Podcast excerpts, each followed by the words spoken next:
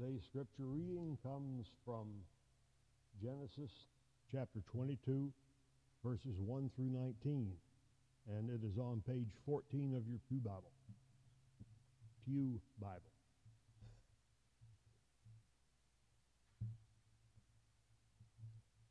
Sometime later, God tested Abraham.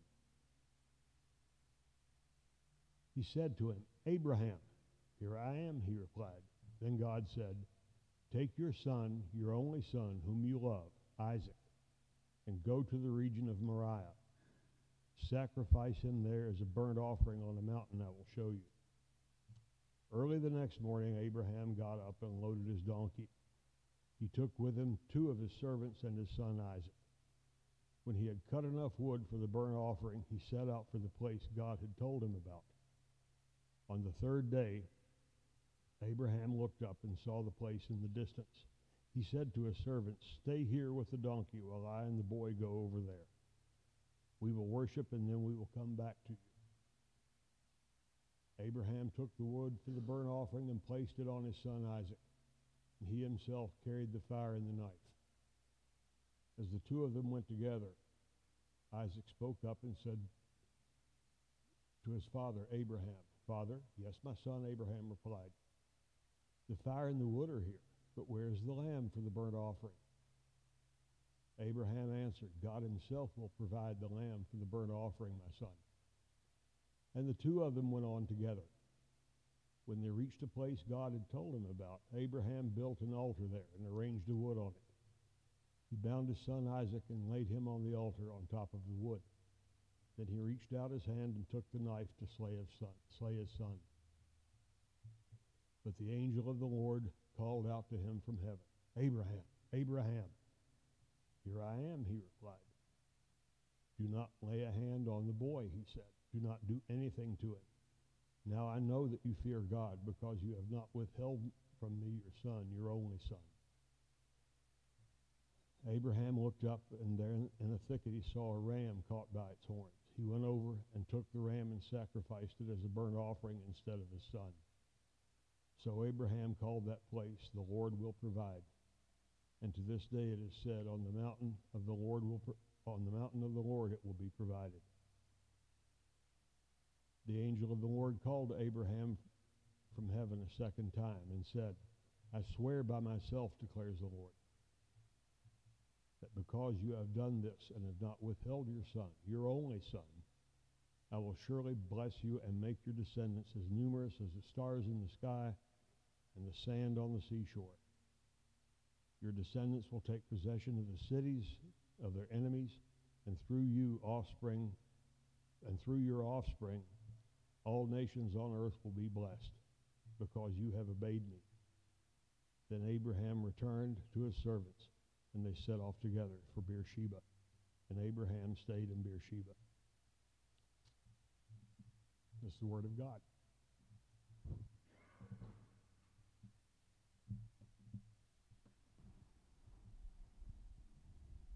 Good morning. I'm going to ask my friend Carissa if she'll come up here and help me today, trying to get more people involved. We like having people involved, right? So, Carissa, I brought some blocks. You know how to build?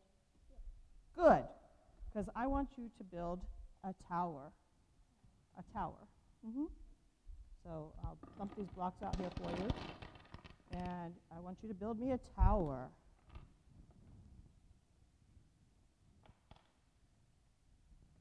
Looks like she's a good builder. She knows what to do. She didn't hesitate. She just rump, jumped right on in. Ooh, she's a good builder. I wouldn't have gotten it that far. My towers always fall over. Maybe it's because Ben knocks them over. Look at her go. Wow. She is a good builder. Whoa. Oh, wow. I'm impressed. It's going to be taller than her pretty soon.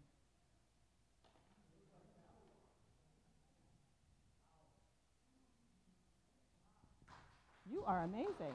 I picked the right person for this job. You done?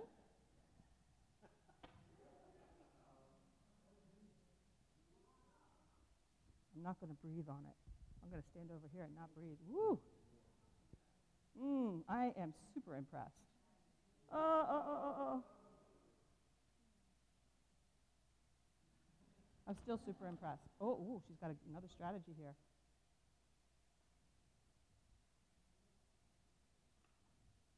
This girl's going to be an engineer. You don't have to use them all. You've already exceeded my. Oh, she's got the steeple on the top. Awesome. Good job. Woo! You are awesome. All right, so I have a question for you.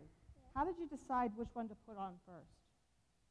Well, how I decided which one to put on first. Come closer so they can hear you. Which, how did you decide which one to put on first? Well, I put the one that's here, the long one, so I could put the short one here, and then I put that one there. I don't know why.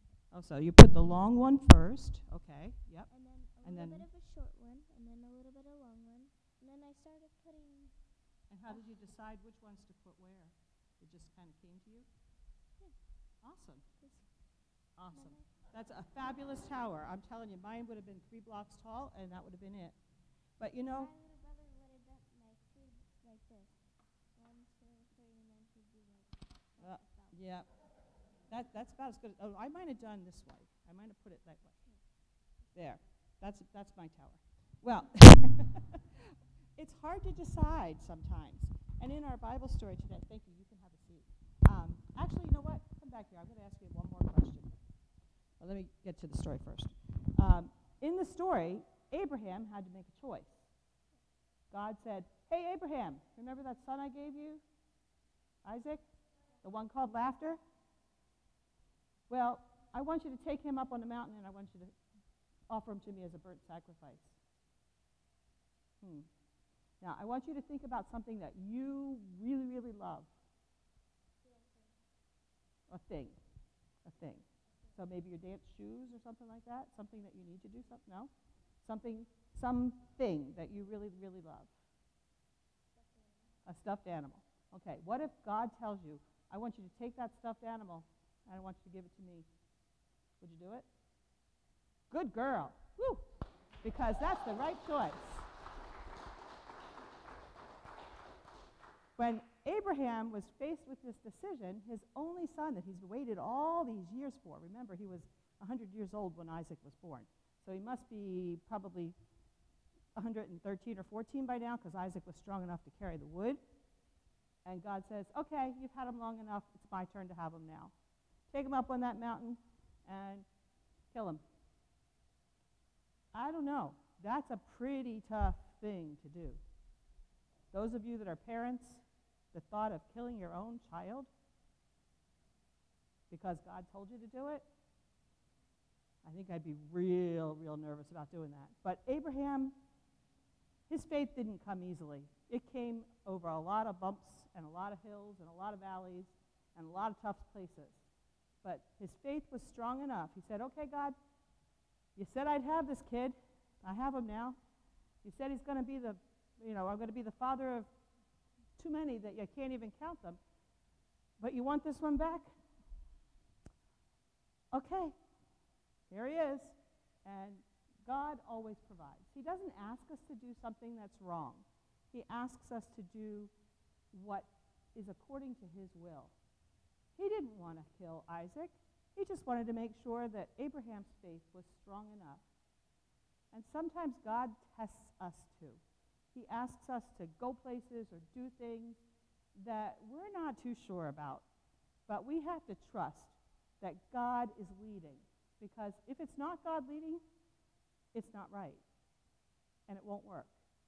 But when God asks us to do something, even if it's hard, we need to remember that He is directing the story here. It might be a blessing in disguise. Let's pray. Dear Lord, we thank you for faith. It's hard to come by, but we thank you that we can have faith because you are a good and loving and honest and true and caring Father. You would never ask us to do something that was wrong. You would never ask us to do something that was not according to your will. We may not always understand it, but we thank you that you will guide us through it. You will walk with us. You will provide whatever is needed. And we thank you for that. In Jesus' name, amen. All right.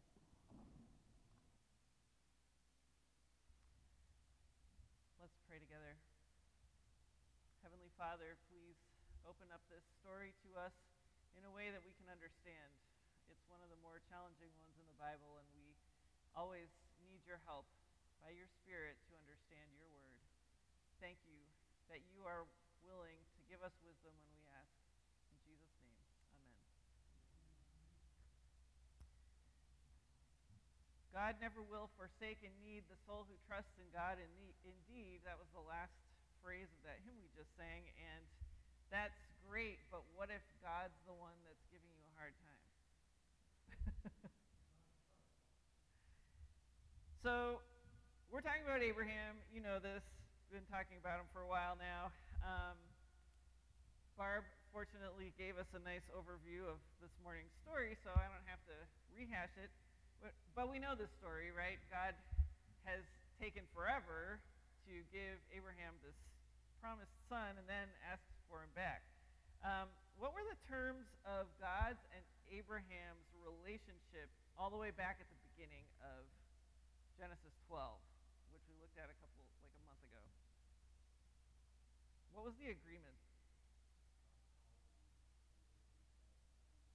Okay, so God called Abraham, and Abraham agreed. God, Abraham showed up. Um, but there were some there were some details. What was God asking of Abraham? What was Abraham expecting from God? What, what's the deal?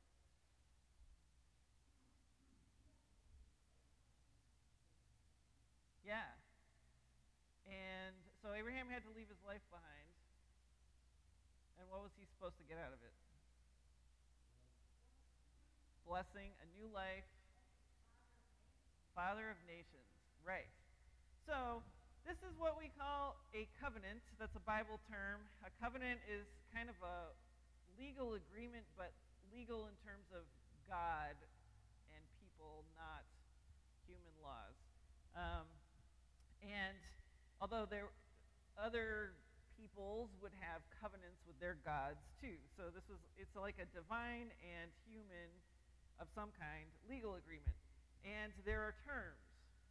And so the idea was the God, God or the God is going to do something for this human, and the human is going to do something in return. What was God actually trying to accomplish through this covenant with Abraham? Any?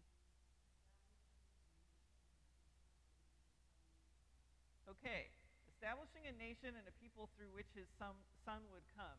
And the point of that is we talked about the beginning when God created the heavens and the earth and everything was great, and the humans were supposed to represent God to the rest of the world. They were supposed to represent God to each other and um, take care of the rest of creation in a good, loving, godly, creative, life giving way.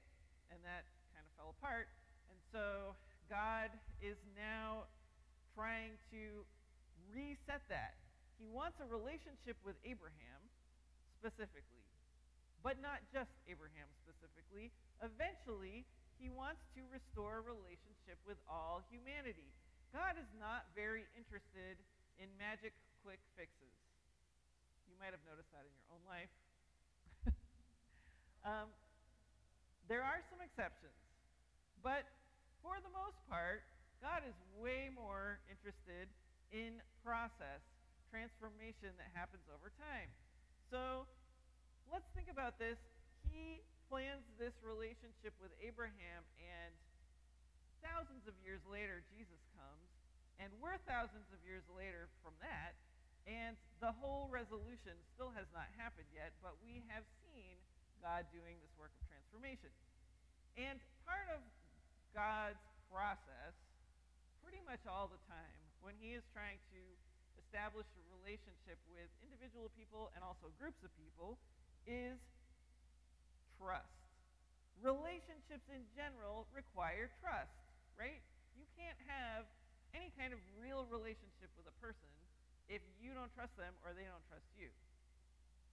I worked for a church for a while and it was a challenging place to work, but for the most part, the pastor and I, I wasn't the pastor, and the pastor and I worked together really well. And the pastors changed a few times while I was there, and it was always fine, but at one point, with the final pastor that I worked with, um, it became clear that that pastor no longer trusted me for various reasons. I don't think I was being untrustworthy, but there were some miscommunications and some other things going on. And as soon as I realized this pastor doesn't trust me, I thought, my time here is done.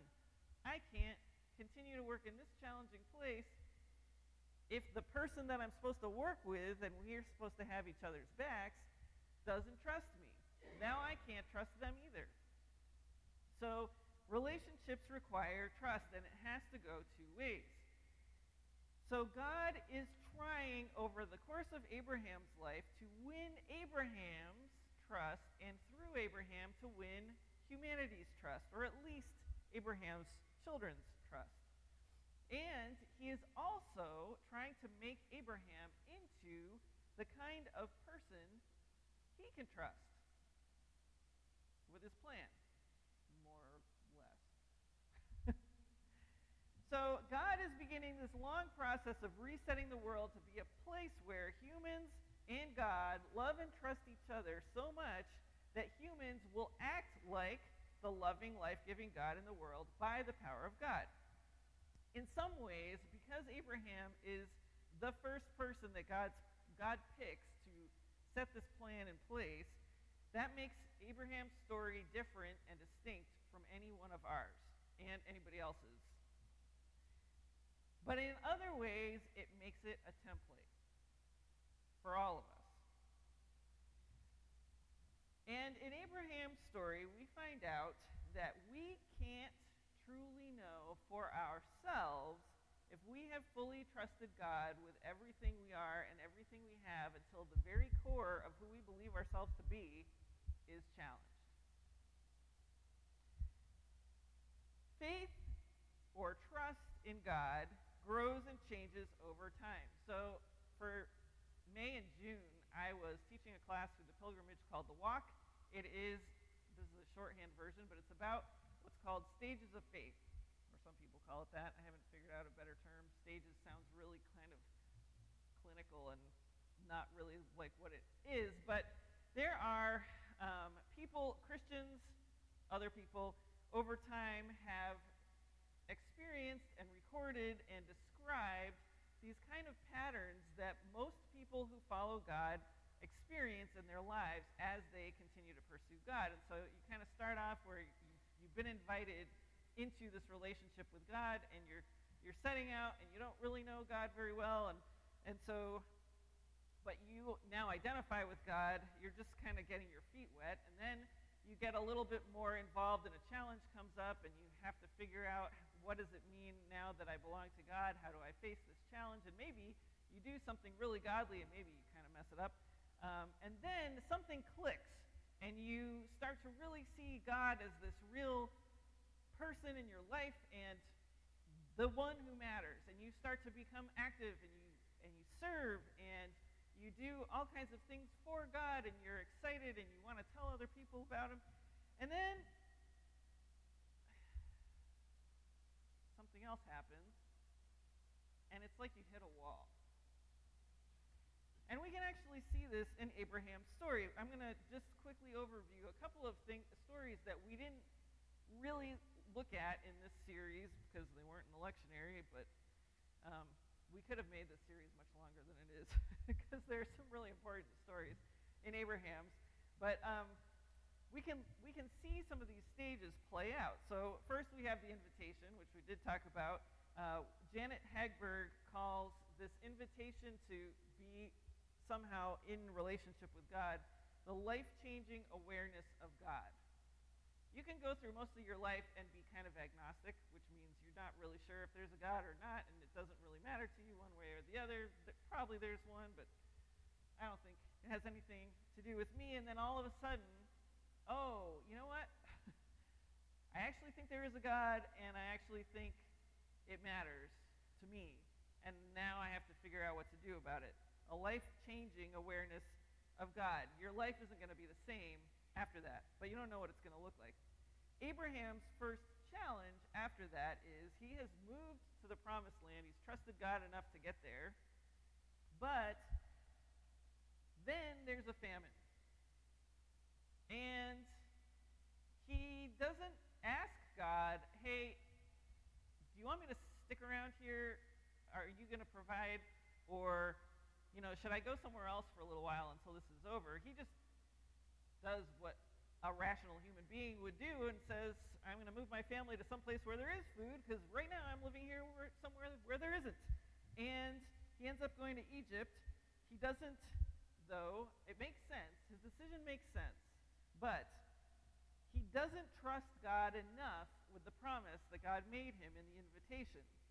He doesn't trust God enough with the promise to stay and watch God provide, or when he gets to Egypt, to honor Sarah and her genuine status as his wife, because he tells the king of Egypt, the Pharaoh, that she's his sister because he's afraid that Pharaoh is going to be so overcome with Sarah's 65 year old beauty that he's going to kill Abraham so that he can have Sarah.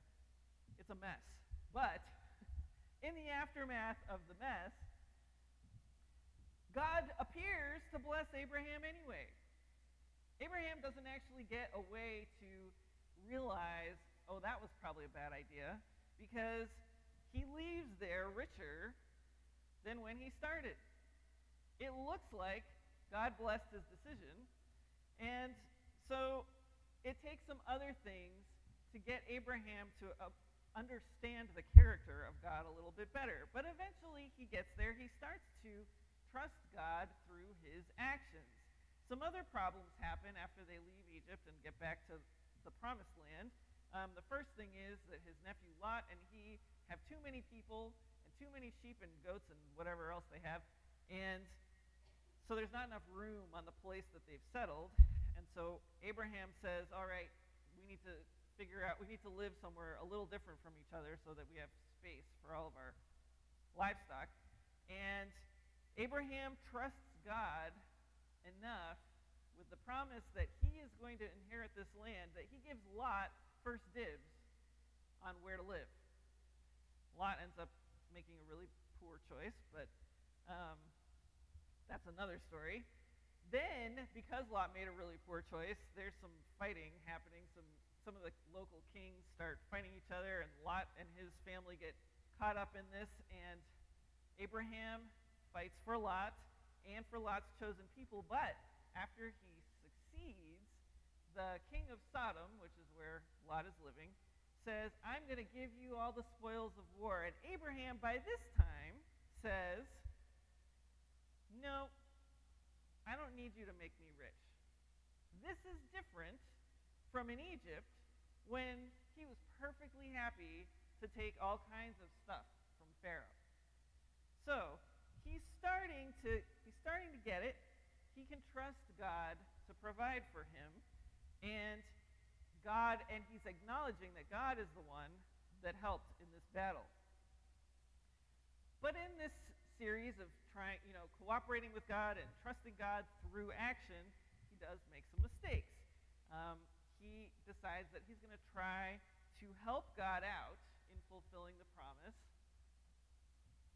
at Sarah's suggestion, but he decides that Sarah's never going to have a kid, so he has a son through a slave girl, Hagar. There's a little bit of maturity in some of this impulse, not the let's just have a kid with somebody else, but um, we are, we're supposed to cooperate with God in fulfilling God's will for the world and in fulfilling God's promises. So Abraham is, on some level, actually trying to cooperate with God, but he doesn't actually ask God how he can participate in this promise happening, um, or what's the part of the plan that I need to know next, God. he just barges in with his idea or Sarah's idea or whoever, doesn't ask what's the next plan.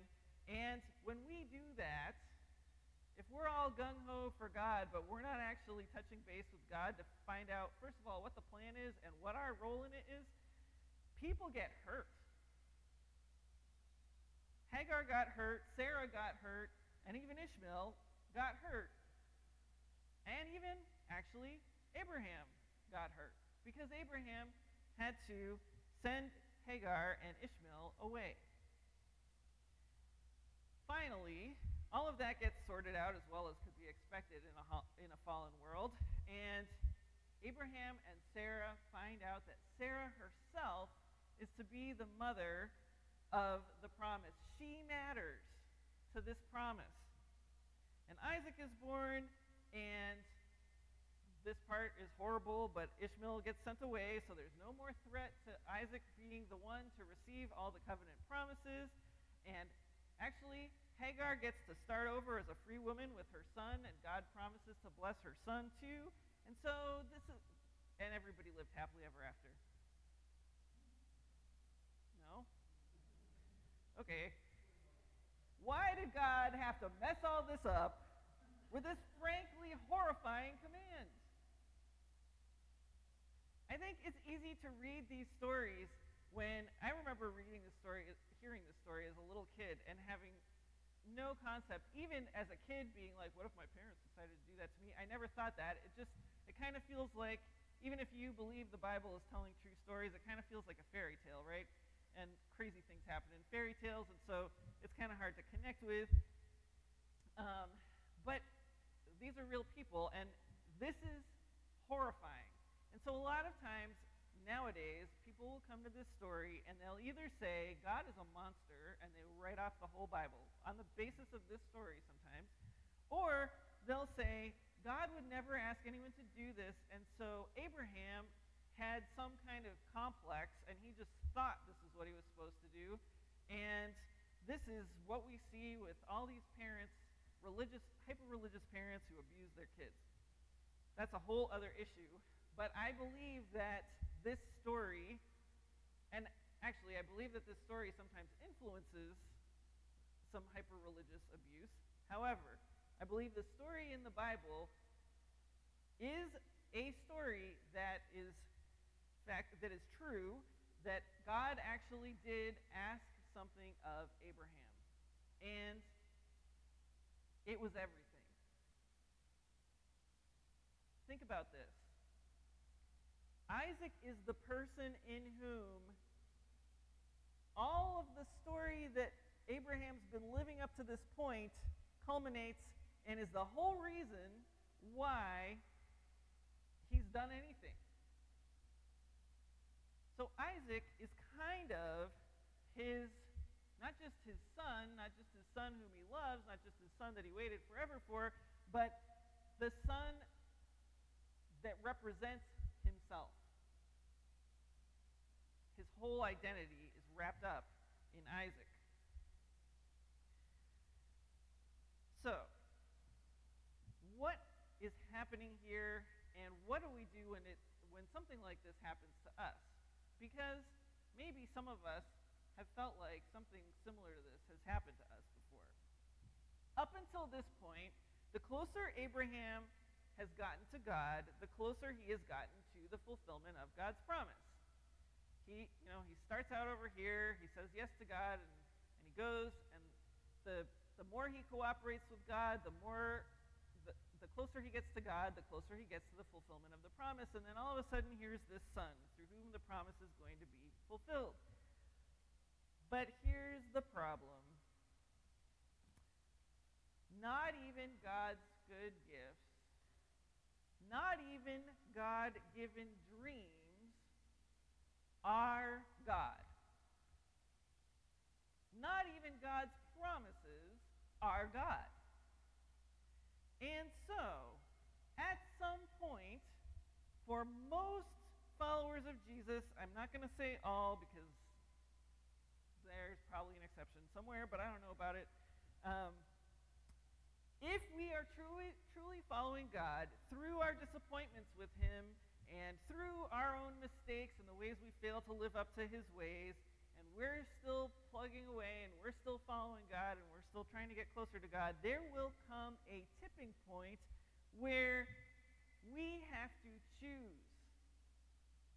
Because if we get this close to God, there's only one thing left between us and God. The choice is union with God or the promise. The promise itself can become our idol. It can become the barrier between us and God. Even though it was from God, even though God loves us, even though that's what God gave us, it can become an idol and the thing that in the end keeps us from God. It is a crossroad. It's like God is saying to Abraham, at this point, after everything we've done and been through together, if, I, if it came down to a choice between me and the promise I made you, which would you pick? Well, it has come to a choice. This is the choice. Is Abraham going to continue to pursue God's promise his own way, like he did when he was in Egypt and he palmed Sarah off as a sister twice? Or when he got Hagar pregnant? Or is he going to trust that it's God's promise to fulfill, to keep, and to protect, and trust that being united to God is better than a fulfilled promise without him? This is the crossroad that determines who we ultimately are. I said at the beginning that we don't know who we really are until we've had our um, our identity in God challenged. We, I don't think we even really become who we really are until that's happened. God knew what Abraham was going to choose and how this was going to play out and, and everything, but the choice, making the choice, is what brought Abraham all the way through to where he needed to be with God. This choice strikes Abraham right in his heart. Ever since he was called, he's been defined by this promise. We cannot be fully devoted to God until God asks us for the thing that we think defines us and we say yes. This is the cross at the foundation of the world. This is the crossroad at the foundation of the world.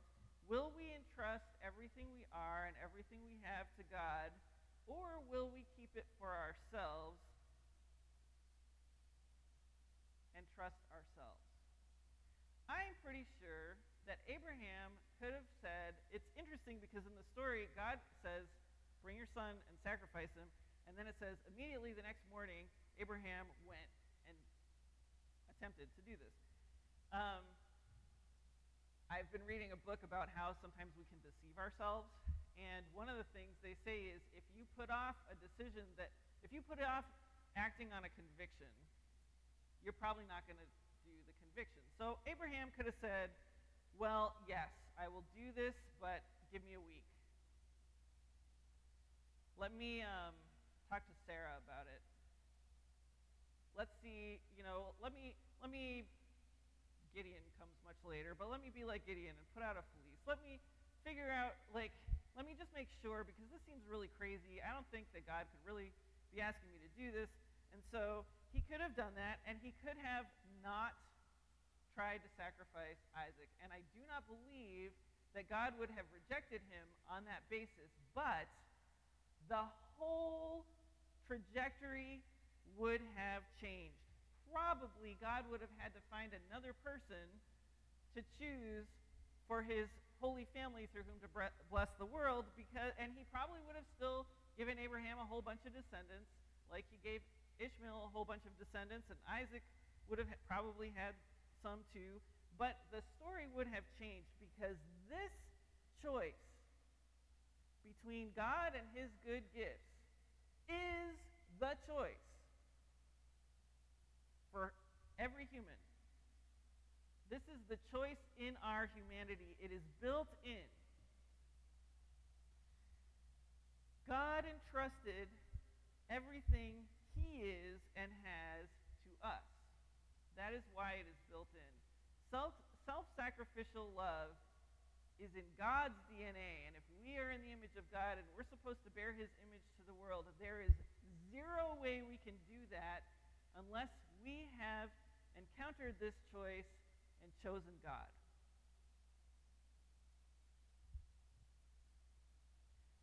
This is the choice that Adam and Eve faced. Theirs was a lot less traumatic. At least the choice itself was. The results were pretty traumatic. All the way up to you and me. We all have to face this choice. God trusted himself to us even though he knew and still knows, because we continue to prove to be, by nature, untrustworthy. God himself submitted to this crossroad of choice. He had to decide is Abraham, are his descendants, is this human race, these knuckleheads, are they worth all the anguish I myself will have to go through and have already gone through? He decided that we were. And in his reset through Abraham, this is a he's done some resets before. First, he reset through Noah. He wiped out everything except Noah and Noah's family. That didn't change anything. That didn't change the human heart. He reset through Babel by cutting off communication between humans and sending them out. That didn't change the human heart. That just put them all under different territorial powers. Through Abraham, he's doing something new, and he's doing something that reflects himself because that is what he wants us to do. Trust in any relationship requires vulnerability and self sacrifice. The God that we are designed to reflect wanted us to be united to him so dearly, he sacrificed himself through the person of Jesus so that we could be reconciled to him. God asks us to trust him with what we care about and who we are. And when we radically do that the way Abraham did, we discover that God fulfills and provides in ways we could never have expected. Abraham, in the end, did not have to sacrifice Isaac.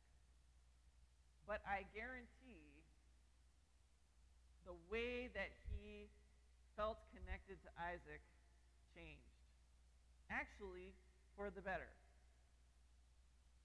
because he was no longer looking to Isaac to define him, to be everything. God was everything. And Isaac was just a blessing, part of the promise. God ultimately got what he wanted when he went to the cross, too the possibility of relationship with us which would continue to fulfill the promise he made to Abraham thousands and thousands of years ago to give Abraham countless descendants and to bless people all over the world through Abraham and his example of trust. So let's sing our communion hymn, and then we're going to celebrate communion, the act of God's coming to the crossroads, coming to the cross, and deciding we